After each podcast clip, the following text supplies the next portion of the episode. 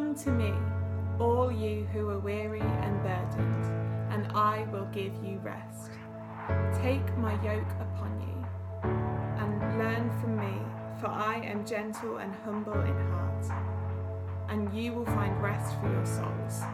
For my yoke is easy and my burden is light. Good morning. It's good to see you.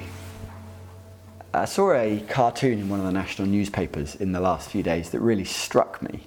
In the cartoon, there was a couple stood looking up into the sky, and the bloke asks this question: when all this is over, what should change?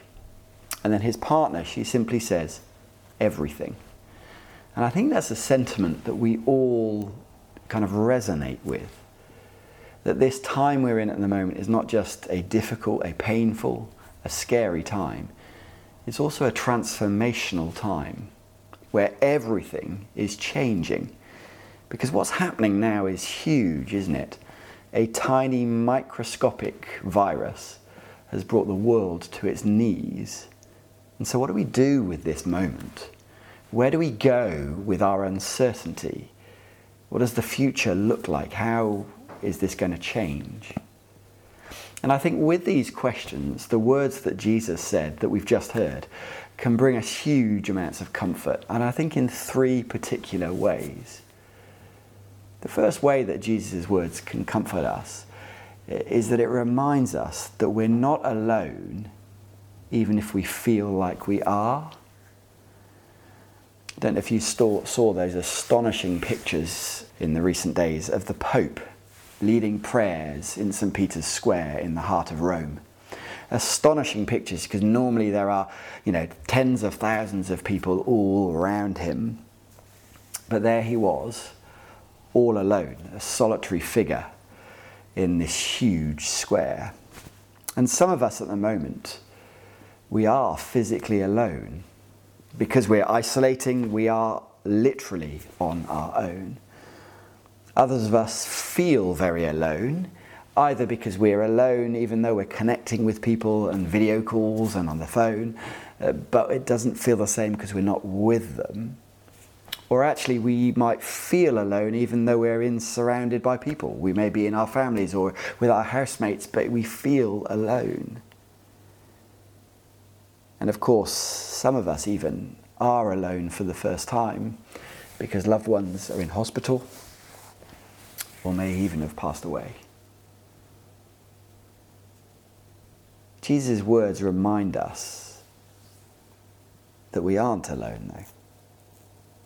Did you hear what he said? Come to me.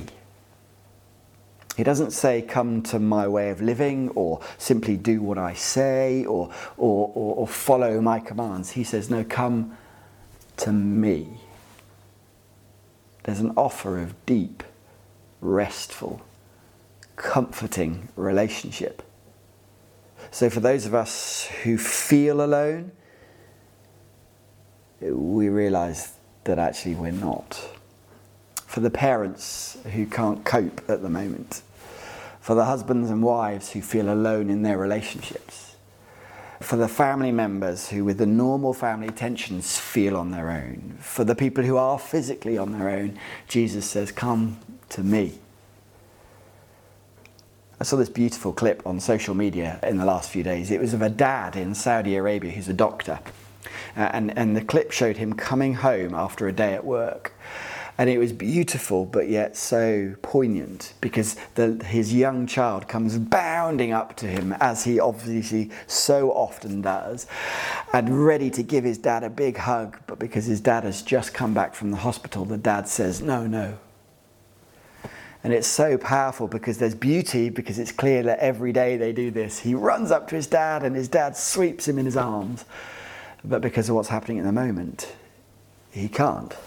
And the dad has to say, no, keep your distance, son. I need to wash. I need to change. Jesus' words to us show that we don't get a no with him. He says, come to me. He has wide open arms. All of us who are weary, who are burdened, come and I'll give you rest. So that's the first way his words comfort us. The second way Jesus' words comfort us is that he shows that the rest that he offers is not based on how well we think we've done. I guess that many of us have spent quite a lot of time on our phones, looking at different things, on social media and all of that.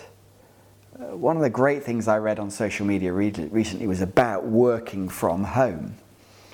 It was an article in which the author was talking about home working. And he said these words: you're not working from home, you're at home during a crisis trying to work. And I really resonated with that. And I saw a similar sentiment from a doctor the other day.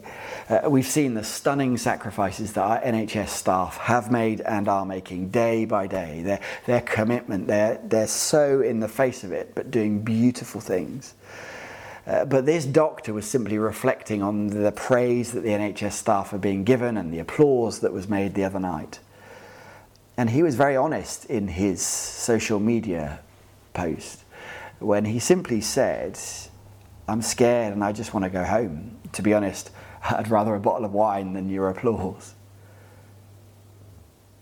I don't know about you, during this time, it can be easy to feel that we're not doing well enough, that we haven't got home working down, or this whole homeschooling our children has got the better of us, or navigating what it means to be at home, or navigating on our own for the first time for a while, or even trying to come to terms with loss and grief. We so often place a burden that we should feel we're doing better. And we go on social media or we see on TV, see people who seem to be loving life at the moment. We hear of parents who've got this homeschooling nailed, and it just places a burden on our shoulders. We see people who seem to be living the lockdown dream and just spending hours drinking coffee, reading amazing books. We hear of couples who seem to be using this time in lockdown for wonderful marital bliss. We hear of people who are on their own and therefore really enjoying themselves, the peace, the quiet, the ability to change pace. And frankly, some of us see the funny videos that are doing around and we feel a growing pressure of sadness. Jesus' words give us huge comfort. He says this: I'm gentle and humble in heart, and you'll find rest for your souls. So when we come to Jesus, we don't find criticism about how well we should be doing. You won't hear, you should be doing more, you should be better. In fact, you don't hear shoulds at all. He's gentle, humble in heart. As one church leader said recently, let's be merciful to each other. We're all trying our best. And so Jesus' rest isn't based on how well we think we're doing. He doesn't just offer us physical rest.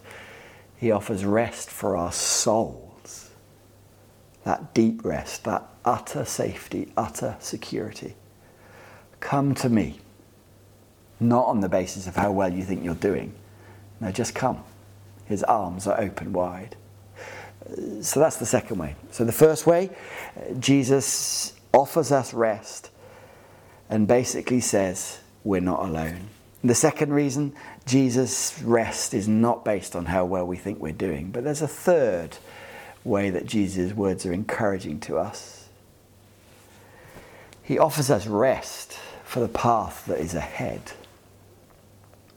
I don't know if you've heard of the artist Charlie Mackesy. Brilliant artist. You may have seen his stuff around. He wrote a book that was kind of on the bestseller list last year, the book called The Boy, the Mole, the Fox and the Horse.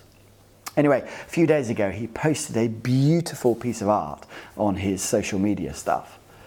And it was simply of two people hugging, embracing. And it had the words, one day. Beautiful. It's a wonderful, comforting picture that in this moment where we're on our own, or where we're so isolated, or where we can't see our friends or our family or our loved ones, there will be a day that's coming where we will be able to embrace again. One day. And I don't know about you, as a church, I long for Reunion Sunday, when we can get that chance to all be together again. What a great day that will be.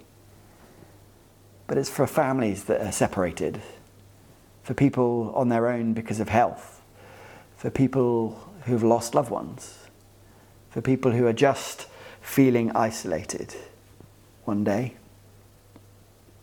for those families that are at war with each other, for the partners that this particular moment has brought the old tensions back one day.